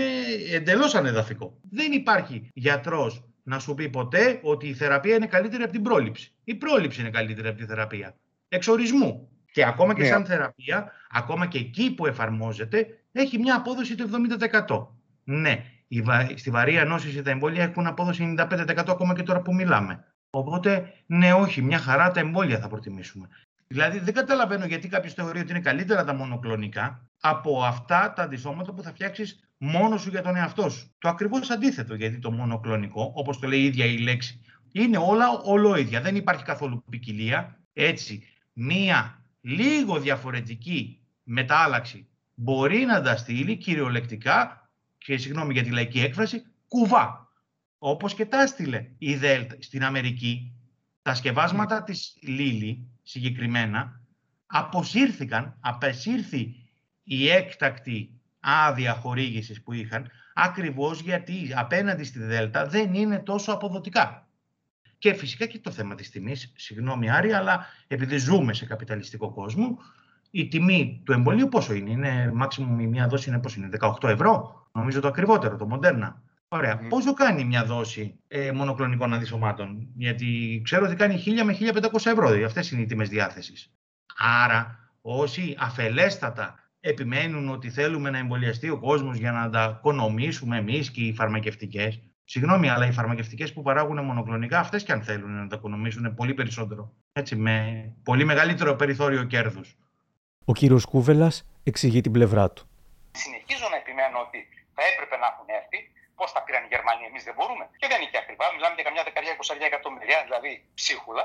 Αλλά θα είχε τελειώσει ο φόβος, κύριε Δημοτή. Θα είχε τελειώσει αυτό το πανηγύρι. Και εγώ δεν θα ήμουν και να βγαίνω και να μιλάω. Η Έλλη στην Ελλάδα αντιπροσωπεύεται από την ελληνική εταιρεία Pharmacert Lilly, που είναι του κύριου Φιλιώτη. Εγώ μιλάω με, με, για αυτήν τη δουλειά μου και μίλησα ε, συγκεκριμένα με τον διευθυντή τους εκεί και μου λέει Δημήτρη, το και το, αυτό είναι το αντίστοιχο. Του λέω εσύ έχεις τις πρώιμες μελέτες για να μην τις ψάχνω. Και τις πήρα. Και έχω πάρει σοκ, 86% θεραπεία. Και ξαφνικά μπήκε η διαδικασία των εμβολίων. Ενώ είχαμε ήδη φάρμακα. Και μέχρι τον Γενάρη είχε προχωρήσει. Μετά η Λίλη το πήρε πίσω γιατί ήθελε και αυτή να βγάλει ένα σταθερό συνδυασμό. Πιθανώς για εμπορικούς λόγους, δεν με νοιάζει γιατί. Αλλά τέλος πάντων ήταν αυτό πισωγύρισμα. Η Γερμανία ήδη εισήγαγε με έκτακτη εισαγωγή 200.000 δόσεις της Ρετζένερο. Mm-hmm. Η Ουγγαρία ήταν η πρώτη που είχε πάρει και της Λίλη και της Ρετζένερο. Πάνω στην επιδημία θέλω φάρμακο, δεν θέλω εμβόλιο. Θέλω σφαίρες που όπως έχει πει και ο Πολάκης στην αυτή. Δεν θέλω οχυρωματικά έργα. Αυτά λοιπόν δεν τα πήραν. Στον δρόμο προέκυψαν άλλα δύο τέτοια προϊόντα. Είναι της εταιρείας Celtrion. Της Celtrion στην Ελλάδα την αντιπροσωπεύει η Dianex. Mm-hmm. Άρα λοιπόν άμεσα με ένα μήνα, γιατί μίλησα εγώ με τον, με τον ε, Γενικό Διευθυντή, τον Διευθύνοντα Σύμβουλο της Βιανέξ, τον κύριο Παναγούλια, δεν είναι ο κύριος ε, Γιανακόπουλος, είναι ο κύριος Παναγούλια, και εγώ τον πίεσα για το κοινό καλό να τα φέρουν ακόμα και αν δεν τα αποζημιώνει το κράτος, θα τα πουλήσουν στα φαρμακεία. Τελικώς, εγώ πιστεύω ότι πίστηκαν από την επιχειρηματολογία μου και θα τα φέρουν. Θα έκανα ένα bypass της ευρωπαϊκής νομοθεσίας, της ευρωπαϊκής αντίληψης με τα 200.000, θα έκανα διμερείς διαπραγματεύσεις είτε με τη Celtron, όπου η Vianex κατά δήλωσή της με ένα μήνα περιθώριο που τους έχει δώσει η μαμά εταιρεία θα μπορούσαν να φέρουν και 10 και 20 εκατομμύρια δόσεις. Άρα λοιπόν θα μπορούσα να έχω το φάρμακο έγκαιρα. Mm-hmm. Χρειαζόμαστε περίπου 10-15.000 δόσεις. Που αν σε αυτή την ποσότητα με τη διαπραγμάτευση είναι περίπου ένα χιλιάρικο η δόση. Και τώρα για 15-20 εκατομμύρια, κύριε Δημοκύρη, δεν νομίζω ότι δεν είναι ναι. μια πολιτική εφικτή που θα έπρεπε να κάνει το κράτος. Να ρωτήσω και κάτι. Α πούμε, η, η Γερμανία ή η Αμερική που χρησιμοποιούν αυτά τα φάρμακα. Η, ε... η Αμερική πήρε από τη Λίβια 600.000 δόσεις για αρχή. Στο 1 εκατομμύριο που είχε παράξει. Τι 600.000 της δέσμευσης η Αμερικανική ναι. κυβέρνηση. Μηδένισαν τους θανάτους, τους μείωσαν τόσο Α, πολύ. Κύριε, Όχι. Κύριε, πολύ καλή ερώτηση. Καμία κύριε, χώρα σας... δεν έλυσε πολύ το πρόβλημα. κύριε Δημοκίδη, ναι. η Αμερική δεν έχει δημόσιο σύστημα υγείας και δεν τα χορηγούν. Τα αγοράζουν οι ασθενείς. Mm. Αυτοί λοιπόν που είχαν, τα αγόρασαν και φυσικά δεν πέθαναν. Αν δείτε τους θανάτους, είναι στους μαύρους και στους Πορτορικάνους, κύριε Δημοκίδη. Δεν είναι στους ξανθούς προτεστάντες. Ωραία. Πώ μηδένισαν Η... τους θανάτου. Στη Γερμανία. Στη Γερμανία δόθηκαν σε αυτούς που ήταν στι επικίνδυνες ομάδες, γέρους κτλ. Και, και πραγματικά εκεί έχουν μειώσει του θανάτου. Σας λέω. Εγώ κοιτάζοντας τα στατιστικά δεν βλέπω να έχουν μειωθεί οι θάνατοι. Τουλάχιστον το τελευταίο εξάμεινο έχουν αυξηθεί δραματικά. Γιατί, γιατί καλπάζει τους εμβολιασμένους και θεωρήθηκε ότι οι εμβολιασμένοι δεν έχουν ανάγκη το εμβόλιο και υπάρχει και το φάρμακο. Οι εμβολιασμένοι λοιπόν, όπως είδατε στις εμβολιασμένες χώρες όπως το Ισραήλ, πεθαίνουν πλέον από τις μεταλλάξεις που ξεπερνάνε το εμβόλιο. Οι εμβολιασμένοι δεν λοιπόν... πεθαίνουν στη Γερμανία. Είναι ελάχιστο το ποσοστό των νεκρών στη Γερμανία που είναι εμβολιασμένοι, σύμφωνα με τα στατιστικά. Αυτό γίνεται. Εγώ ήμουν στη Γερμανία και Ναι. στην Αυστρία. Έχουν ένα εξαιρετικό σύστημα φωτοβάθμιας και έχουν τα πρωτόκολλα στο σπίτι. Δηλαδή δεν φτάνουν στο νοσοκομείο καν. Άρα λοιπόν αυτά τα δίνουν ήδη από το σπίτι. Δεν καταγράφονται καν. Και οι 200.000 δόσεις που πήραν προφανές τα χρησιμοποιήθηκαν. Στον μεγάλο όμω πληθυσμό, ξέρω των 100 εκατομμυρίων, 80 εκατομμύρια πώς είναι η Γερμανία, οι 200.000 πιθανώς να μην φαίνουν. Εγώ δεν είπα ότι είναι πανάκια. Προφανώς θα πέθαναν πάλι άνθρωποι. Ο κύριος Κούβελας όντως δεν είπε ότι είναι πανάκια, αλλά μόλις λίγα λεπτά νωρίτερα μου είχε πει Και δεν είναι και ακριβά. Μιλάμε για καμιά δεκαριά, εικοσαριά εκατομμυριά, δηλαδή ψίχουλα. Αλλά θα είχε τελειώσει ο φόβος, κύριε Δημοκίδη. Θα είχε τελειώσει αυτό το πανηγύρι. Και εγώ δεν θα ήμουν και να βγαίνω και να μιλάω. Αυτή η διατύπωση είναι λογικό να κάνει όχι μόνο τους ψεκασμένους, αλλά και τους σε εισαγωγικά λογικούς να θεωρούν ότι με τα φάρμακα θα είχε όντως τελειώσει ο φόβος και η πανδημία. Ο Πολάκης θα χρησιμοποιήσει τις δηλώσεις Κούβελα για να πει επανειλημμένα πράγματα όπως, διαβάζω επιλέξει, «Φέρτε τα φάρμακα ηλίθιοι, Μητσοτάκη, Κικίλια και Κοντοζαμάνι, αν με είχατε ακούσει από πέρυσι τον Νοέμβριο θα είχαν σωθεί οι μισές από τις 13.250 ζωές που χάσαμε. Είστε υπεύθυνοι γι' αυτό». Και μια άλλη μέρα, «35 θάνατοι σήμερα, 13.600 συνολικά, φέρτε τα μονοκλονικά, ηλίθιοι». Δεν σας κάνει όμως να σκεφτείτε ότι πρέπει να είστε 100% ξεκάθαρος από τη στιγμή που α, πλέον δεν σας ακολουθούν μόνο οι πέντε φίλοι, αλλά ε, ε, αρκετές δεκάδες χιλιάδες, ε, όπως είπατε εσείς, διαταραγμένων. Δεν υπάρχουν χιλιάδες ψεκασμένων. Είναι πάρα πάρα πολύ λίγοι και όταν ε, Όταν τους συναντάς, εγώ προσπαθώ να τους πείσω ότι πρέπει να κάνουν και το εμβόλιο ανάλογα με την ένδειξη. Την γενική έκδηση και όσο μπορώ εγώ να καταλαβαίνω ότι μου λένε από το τηλέφωνο, που μπορεί να μου κρύβουν άλλα 50 ή να μην τα ξέρουν τα άλλα 50. Εάν λοιπόν κάποιος ήθελε πραγματικά να βοηθήσει όλους αυτούς τους εντός εισαγωγικών περιθωριακούς και ίσως ψεκασμένους, θα έπρεπε να πάρει άτομα σαν και εμένα να στελεχώσουν τις επιτροπές για να παίρνουν άλλες αποφάσεις, κύριε Επί του πιεστηρίου μαθαίνω για τη δήλωση του αντιπροέδρου της Regeneron, της μεγάλης ελπίδας για τα μονοκλονικά. Όχι, είναι αδύνατο να έχουμε επαρκείς ποσότητες σύντομα για όλους τους ασθενείς, επομένως τα μονοκλονικά θα πρέπει να χορηγούνται κυρίως σε άνοσοκατεσταλμένου και σε όσους δεν έχουν αναπτύξει ανοσία μετά τον εμβολιασμό. Επομένως, τα μονοκλονικά είναι ένα χρήσιμο θεραπευτικό εργαλείο, αλλά μπορούμε να το χρησιμοποιήσουμε μόνο συμπληρωματικά ως προς την κύρια παρέμβαση που είναι τα εμβόλια.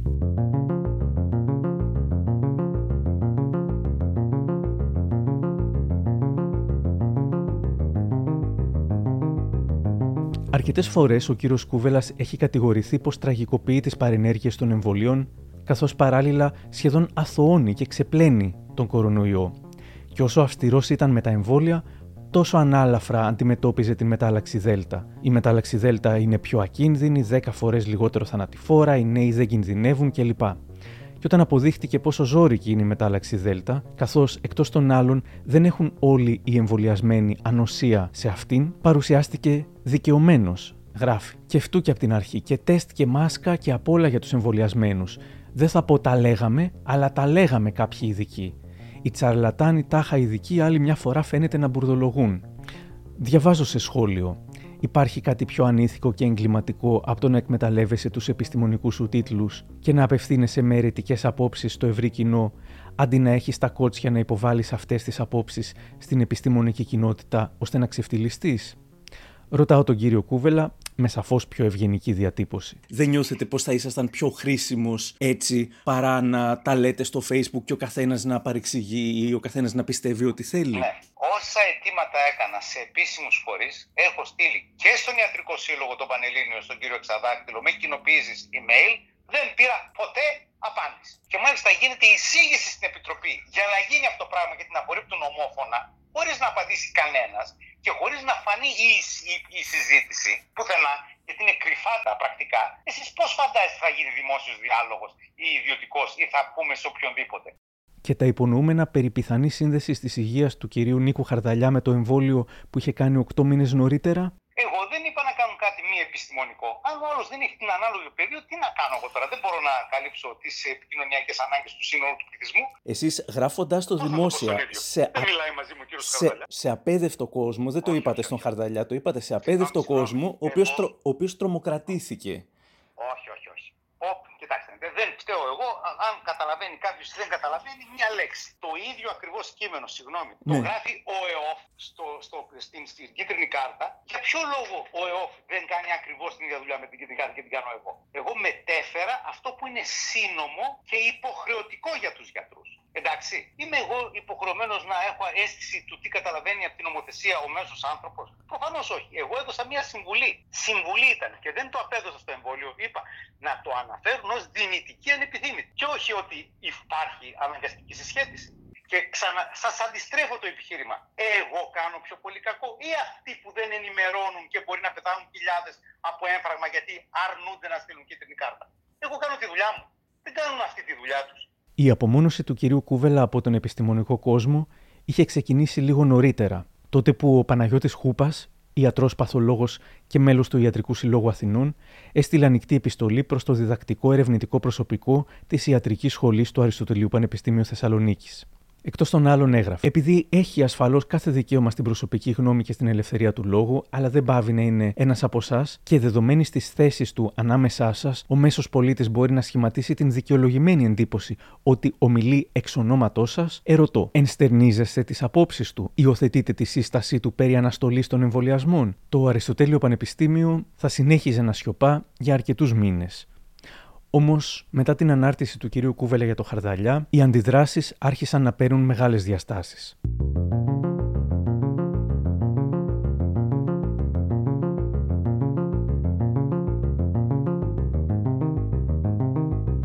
Ο Αχιλέας Γραβάνης, καθηγητής φαρμακολογίας στην Ιατρική Σχολή του Πανεπιστημίου Κρήτης, έγραψε Ο κύριος Χαρδαλιάς, με προπάρχον ιστορικό εμφράγματος 10 μέρες άϊπνος μέσα στο απόλυτο στρες να ανταπεξέλθει ως αρμόδιος υφυπουργός στις προκλήσεις της πανδημίας των 600 πυρκαγιών μέσα σε 10 μέρες, μπορεί να έπαθει ισχυμικό επεισόδιο λόγω εμβολιασμού πριν από 7 μήνες, συμφωνεί με τη διάγνωση η Ιατρική Σχολή του Απιθύτα και η καρδιολόγη της, ο Ιατρικός Σύλλογος, η Ελληνική Καρδιολογική Εταιρεία. Ο ψυχίατρος καθηγητής ψυχιατρικής ιατρικής σχολής Βενετσάνος Μαυρέας σχολιάζει. Φυσικά και πρέπει να παρέμβει η σύγκλιτο του ΑΠΙΘΙΤΑ και η ιατρική σχολή, όπως και ο Ιατρικός Σύλλογος Θεσσαλονίκης. Απορώ για την μέχρι τώρα στάση τους. Έχω όμως την αίσθηση πως επιδιώκει την παρέμβαση από τα συγκεκριμένα όργανα, γιατί τότε ο κύριος Κούβελας θα ηρωποιηθεί ως διοκόμενο από το σύστημα και το ιατρικό κατεστημένο. Ο δε καθηγητής καρδιολογίας του ΑΠΙΘΙΤΑ Βασίλης Βασιλικός σχολίασε απευθείας στην ανάρτηση του κύριου Κούβελα. Δημήτρη, επιτέλους σταμάτα να έχεις άποψη για όλα. Άσε τους θεράποντες καρδιολόγους να έχουν άποψη για το οξύ στεφανιαίο σύνδρομο που υπέστη ο κύριος Χαρδαλιάς. Οι γυναικολογίες αυτές μόνο κακό προκαλούν σε σένα και το κοινωνικό σύνολο που δεν γνωρίζει ποιες είναι οι συνηθισμένε αιτίες των οξέων στεφανιαίων συνδρόμων. Επίσης, είναι πολύ άδικο για έναν ασθενή να δημοσιοποιούνται τα προσωπικά του προβλήματα υγείας και επιπλέον ο καθένας να τα χρησιμοποιεί για να στηρίξει τις θεωρίες συνωμοσίας. Βασίλης Βασιλικός, καθηγητής καρδιολογίας του ΑΠΙΘΙΤΑ. Ιστερόγραφο. Σε λίγο θα ακούσουμε ότι και η εμφάνιση των μεδουσών στις θάλασσές μας σχετίζονται με το εμβόλιο.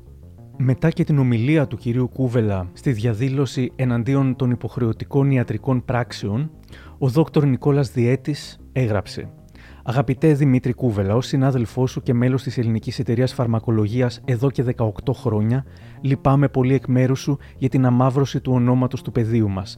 Η αντιεπιστημονικότητα των θέσεών σου και η χαμηλής ποιότητας επιχειρηματολογίας σου ντροπιάζουν τον κλάδο. Ο Γιώργο Μανουσάκης, καθηγητής νευρολογίας στο Πανεπιστήμιο της Μινεσότα, τον ΗΠΑ, γράφει: Έχω στείλει ήδη παρόμοιο μήνυμα στον πρίτανη του Απιθύτα και προσυπογράφω. Πώς νιώθει ο κύριος Κούβελας, γνωρίζοντας ότι σε ένα βαθμό έχασε την εκτίμηση τόσων συναδέλφων του; Δεν το έχω νιώσει. Γιατί συνεχίζω να έχω ιδιωτικά την ίδια σχέση που είχα πάντα. Το θέμα είναι ότι πάρα πολλοί άνθρωποι, λόγω της θεσμικής εκτροπής, φοβούνται είναι το ίδιο που είχε πει και ο κύριος Ιωαννίδης.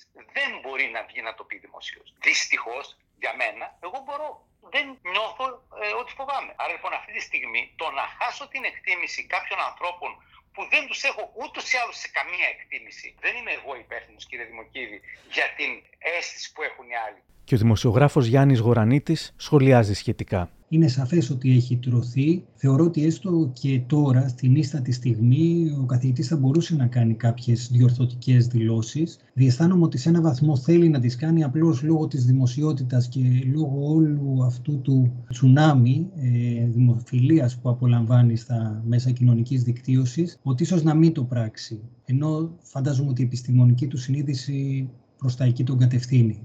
Το τσουνάμι δημοφιλίας μεταφέρθηκε από τον ψηφιακό κόσμο στον αληθινό κατά την ομιλία του στη συγκέντρωση της Θεσσαλονίκης κατά των υποχρεωτικών ιατρικών πράξεων, όπου ο κόσμος ήταν εξαιρετικά ενθουσιώδης. Μιλήσαμε γι' αυτό και αισθάνομαι πραγματικά άσχημα συνειδητοποιώντας πόσες φορές τον πρόγγιξα. Αλλά ακόμα δεν μπορώ να πιστέψω ότι είναι αδαής ή αφελής και δεν μπορεί καν να φανταστεί πώς εργαλειοποιούνται από διάφορα συμφέροντα οι πράξεις και τα λόγια του. Εγώ μίλησα σε μία συγκέντρωση. Αυτή ήταν η συγκέντρωση των εμβολιαστών.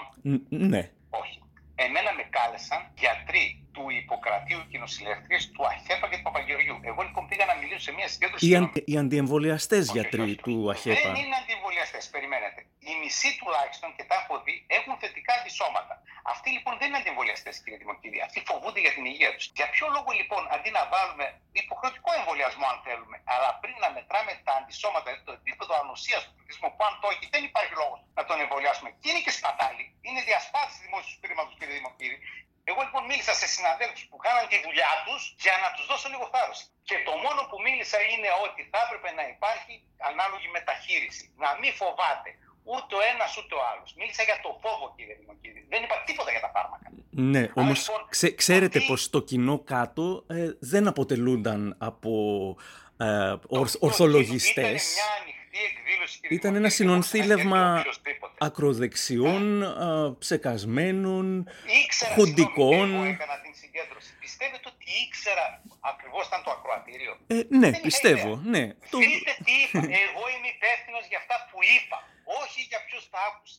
Ωραία, είναι ωραία. άδικο να κατηγορούμε για ομιλίες φιλίε σε αντιβολιαστέ. Είναι δηλαδή σαν να μου λέτε ότι εγώ κάλεσα τους αντιβολιαστέ και τους είπα γιούρια στον ταβλά με τα κουλούρια. Άρα λοιπόν, εγώ τι φταίω; Ήμουνα πάρα πάρα πάρα πολύ κατευναστικός κατά τη γνώμη μου. Ξέρατε όμως πώς θα χρησιμοποιηθεί αυτό από τους αντιβολιαστές. Όχι, οποίοι... κύριε Δημοκέλη, ε, πώς να ξέρω πώς θα χρησιμοποιηθεί κάτι που λέω.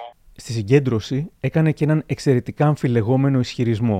Αν εμβολιαστεί μεγάλος πληθυσμός, δίνεται η δυνατότητα μεταλλάξεων που ουσιαστικά παρακάμπτουν την άμυνά μας. Και στη συνέχεια δεν θα πρέπει να εμβολιάζονται όλοι μαζικά. Πρέπει να εμβολιάζονται αυτοί που χρειάζονται, ώστε να διαφυλαχθεί το πολύτιμο αγαθό της προστασίας των λίγων και ευάλωτων. Ούτε πιο πολλές λεπτομέρειες, ούτε περισσότερες λεπτομέρειες. Ευχαριστώ πάρα πολύ. Οι περισσότεροι γιατροί με τους οποίους μίλησα, πολύ off the record, διαφώνησαν κάθετα, λέει ο Γραμματικόπουλος. Προφανώς δεν ισχύει. Θα, θα, να το εξηγήσουμε λίγο πιο σωστα Κάθε ε, ανοσοποίηση που υπάρχει έξω παράγει και ε, εξελεκτική πίεση. Ναι. Ωστόσο, αυτό ισχύει και για την φυσική νόσηση. Δηλαδή, δεν μπορείς να μου λες ότι τα εμβόλια προκαλούν μεταλλάξεις, όταν όλες οι μεταλλάξεις που μας αφορούν και μας ζεματάνε αυτή τη στιγμή, όπως η Δέλτα, έχουν προκύψει πολύ πριν τη μαζική εφαρμογή των εμβολίων. Σε αυτό θα προσθέσω και κάτι άλλο. Ότι όταν κάνεις το εμβόλιο, που ξέρεις ότι μειώνονται οι πιθανότητες επιμόλυνσης μετάδοσης. Μειώνεται το υλικό φορτίο σε βάθος χρόνου. Εφόσον λοιπόν η διασπορά μειώνεται, μειώνεται η μετάδοση με τον εμβολιασμό, είναι προφανές ότι μειώνεται και το δυναμικό, η δυνατότητα μετάλλαξης του ιού. Γιατί εάν δεν διασπείρεται και δεν μεταδίδεται το ιός, δεν μεταλλάσσεται. Και πέρα από αυτό, βγήκε και μια άλλη έρευνα, θα σου δώσω όλα τα links ε, στο τέλος της συνέντευξης, ότι εντός του ίδιου του ενός ατόμου η δυναμική μετάλλαξης του ιού περιορίζεται σημαντικά όταν είναι εμβολιασμένος. Άρα, όχι μόνο δεν προκαλείς μεταλλάξει με τον εμβολιασμό, μειώνεις τις πιθανότητες μετάλλαξης με τον εμβολιασμό. Είναι το ακριβώς ανάποδο. Ρωτώ και τον κύριο Κούβελα. Ήταν τυχές μεταλλάξεις και δεν μας ενδιαφέρει ποια βγήκε, μας ενδιαφέρει ποια επικράτησε, κύριε Δημοκίτη. Μία που βγήκε πριν τα εμβόλια. Ναι, μπορεί να βγήκε λοιπόν μία τυχαία. Αυτή τη στιγμή πριν τα εμβόλια υπήρχαν 10 μεταλλάξεις. Αυτή λοιπόν η οποία μπορεί να, να, να παρακάμψει τα εμβόλια είναι αυτή η οποία θα επικρατήσει στους εμβολιασμένους. Οι οποίοι όμως από πού θα την κολλήσουν, αν οι άλλοι να είναι εμβολιαστοί, από κανέναν. Μετά και την παρουσία και την ομιλία τους στη διαδήλωση της Θεσσαλονίκης έρχεται η παρέμβαση του Απιθύτα. Σαν κοσμήτορα τη Σχολή Επιστημών Υγείας, σαν συνάδελφος και κυρίως σαν φίλος, σου συνιστώ με τον πλέον σαφή και κατηγορηματικό τρόπο να διαφοροποιήσεις την εμπλοκή σου στο θέμα των εμβολίων έναντι της COVID. Συνιστώ τη διαφοροποίηση αυτή γιατί οι μέχρι σήμερα δημόσιες τοποθετήσεις σου δίνουν επιχειρήματα στο αντιεμβολιαστικό κίνημα και συνεισφέρουν στην καθυστέρηση της επιστροφής στην κανονικότητα. Δεν συνιστώ να σταματήσεις να αναφέρεσαι σε παρενέργειες του εμβολίου που υπάρχουν, όπως υπάρχουν σε κάθε παρασκεύασμα που κυκλοφορεί. Σου ζητώ όμως να αναφέρεσαι στις παρενέργειες με σαφή στοιχεία. Σου ζητώ τέλος να αφιερώνεις ανάλογο ενδιαφέρον και χρόνο που αφιερώνεις για τις παρενέργειες για να αναδείξεις τα θετικά του εμβολίου, τονίζοντας ότι και εσύ ο ίδιος έχεις εμβολιαστεί. Αγαπητέ Δημήτρη, εάν συνεχίσεις την ίδια τακτική, φοβάμαι ότι υπονομεύεις τη θέση σου ως ιατρός, ως ακαδημαϊκός δάσκαλος και ως διευθυντής της νεοειδρυθή ακαδημαϊκής μονάδας με αντικείμενο την αξιολόγηση φαρμάκων.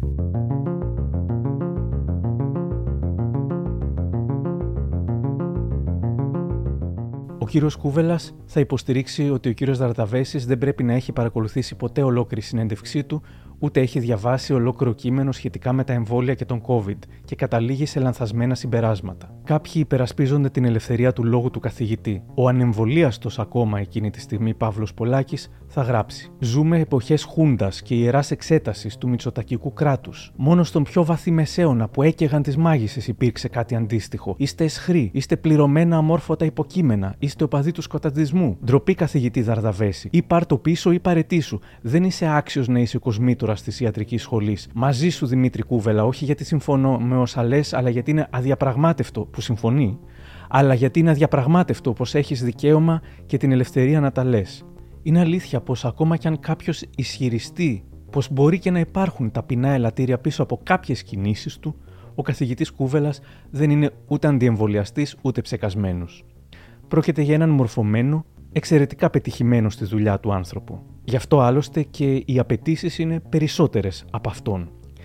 Πάντω η τιμωρία του από το ΑΠΙΘΙΤΑ με τις δημόσιες επιστολές και με την ενδεχόμενη πάυση του από τη διεύθυνση του τμήματος φαρμακολογίας είναι κάτι που σίγουρα δεν τον αφήνει ασυγκίνητο. Είναι τόσο δύσκολη η θέση κάποιου που πραγματικά θέλει να βοηθήσει. Και στο τέλος είναι τόσο, τι να σας πω, απογοήτευση. Δηλαδή, εμένα που είμαι όπως μάλλον καταλάβατε τώρα, ο τελείως επιστήμονας, καμία σχέση ούτε με, με, με όπως λένε, ομοιοπαθητικούς, ούτε με ειρητολόγους, ούτε με απαπαρολόγου. Φυσικά. Και πραγματικά θα ήθελα τη μέγιστη ασφάλεια. Είναι τεράστιο πρόβλημα για μένα και η παρεξήγηση. Δηλαδή, τώρα θεωρείτε ότι για μένα ήταν προσδοκία. Έχω κάνει ειλικρινά όλη μου την καριέρα για να πάμε σε νοσοκομείο και τώρα που με πήρανε από τη σχολή και μου λένε σου αφαιρούμε τη διεύθυνση. Δηλαδή καταλαβαίνετε πόσο τεράστιο πλήγμα είναι για μένα και την αξιοπρέπεια κτλ. Δεν είναι η γνώμη του κάθε γιατρού. Δεν με ενδιαφέρει η γνώμη του κάθε γιατρού. Αλλά ένα έργο που το έκανα όλη μου τη ζωή να μου το πάρω. Καταλαβαίνετε. Mm. Εγώ, εγώ, εγώ αυτά τα πράγματα κάνω με μεγάλο κόστο. Και προφανώς δεν έχω νταλγκά να με θαυμάζουν πώς τους λέμε οι flat earthers. Γίνεται. Δεν μου αρέσει, δεν τους γουστάρω. Ναι. Τι να κάνω. Σας λέω, προτιμάω να, συν, να συνομιλώ με κάποιον και ειλικρινά δεν είναι υποκριτικό που είμαστε στο ίδιο στρατόπεδο και διαφωνούμε, ακόμα και να με κατηγορεί, παρά να μιλάω με αυτούς. Δηλαδή μου γυρίζει το μάτι.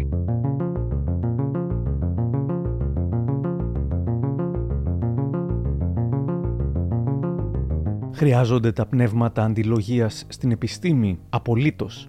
Είναι χρήσιμα όπως η εκάστοτε αντιπολίτευση σε μια δημοκρατία, η οποία ελέγχει την εκάστοτε κυβέρνηση και δεν την αφήνει να ξεφεύγει ή να επαναπάβεται. Όμως, για να πάρουμε στα σοβαρά τα πνεύματα αντιλογίας, αυτούς που διαβάζουν τα επιστημονικά δεδομένα αλλιώς ή που βρίσκουν τρύπες και λογικά σφάλματα στην επίσημη αφήγηση, θα πρέπει να μας πείσουν ότι δεν αντιδρούν απλά για να αντιδράσουν. Θέλω να πω, και προσπάθησα να του το πω πολλές φορές και του ίδιου του κυρίου Κούβελα, πως για να πάρουν όλοι στα σοβαρά τις τυχόν επιφυλάξεις του, και όχι απλώς οι τρομαγμένοι ανεμβολίαστοι ή αντιεμβολιαστές ή οι άσχετοι, θα πρέπει να αποδείξει την αντικειμενικότητά του. Δεν αρκεί να λέει κάποιος απλά Εγώ δεν είμαι αντιεμβολιαστής, αλλά.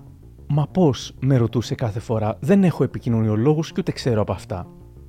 Μια καλή αρχή του απάντησα θα ήταν ανάμεσα στις αναρτήσεις ή σε αυτά που λέει στις συνεντεύξεις να περιλαμβάνει και στοιχεία, εφόσον τα θεωρεί αληθινά, που τονίζουν την επικινδυνότητα του COVID ή τη δύναμη των συγκεκριμένων εμβολίων στο να σώσουν ζωές. Όταν τέτοιες αναφορές λείπουν και υπάρχουν μόνο ερμηνείες ερευνών και στατιστικών που δίνουν την εντύπωση πως ζούμε σε παράλληλα σύμπαντα, είναι δύσκολο να πάρθουν στα σοβαρά. Ακόμα και η εκάστοτε αντιπολίτευση πρέπει μερικές φορές να υπερψηφίσει κάτι σωστό που θα κάνει η κυβέρνηση για να δείξει ότι δεν έχει απλώς μουλαρώσει που δεν έχει αυτή την εξουσία ή πως δεν έχει συμφέροντα που την κάνουν να αντιδρά συνεχώς. Δεν ξέρω αν θα ακούσει τις συμβουλές μου, δεν ξέρω καν αν είναι σωστές.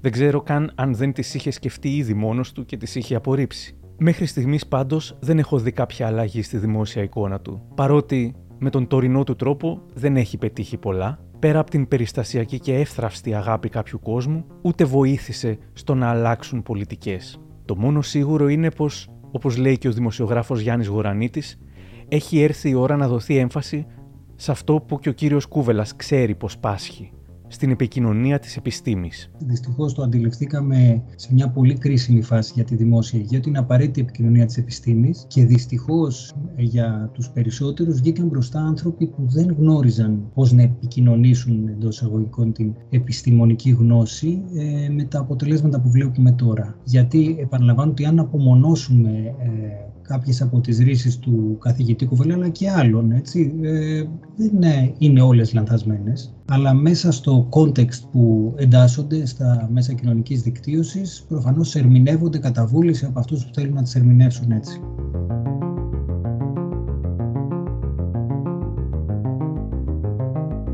Κάπου εδώ τελειώσαμε. Για περισσότερα podcast μου, ακολουθήστε τα μικροπράγματα στο Spotify, τα Google ή τα Apple Podcasts. Για χαρά!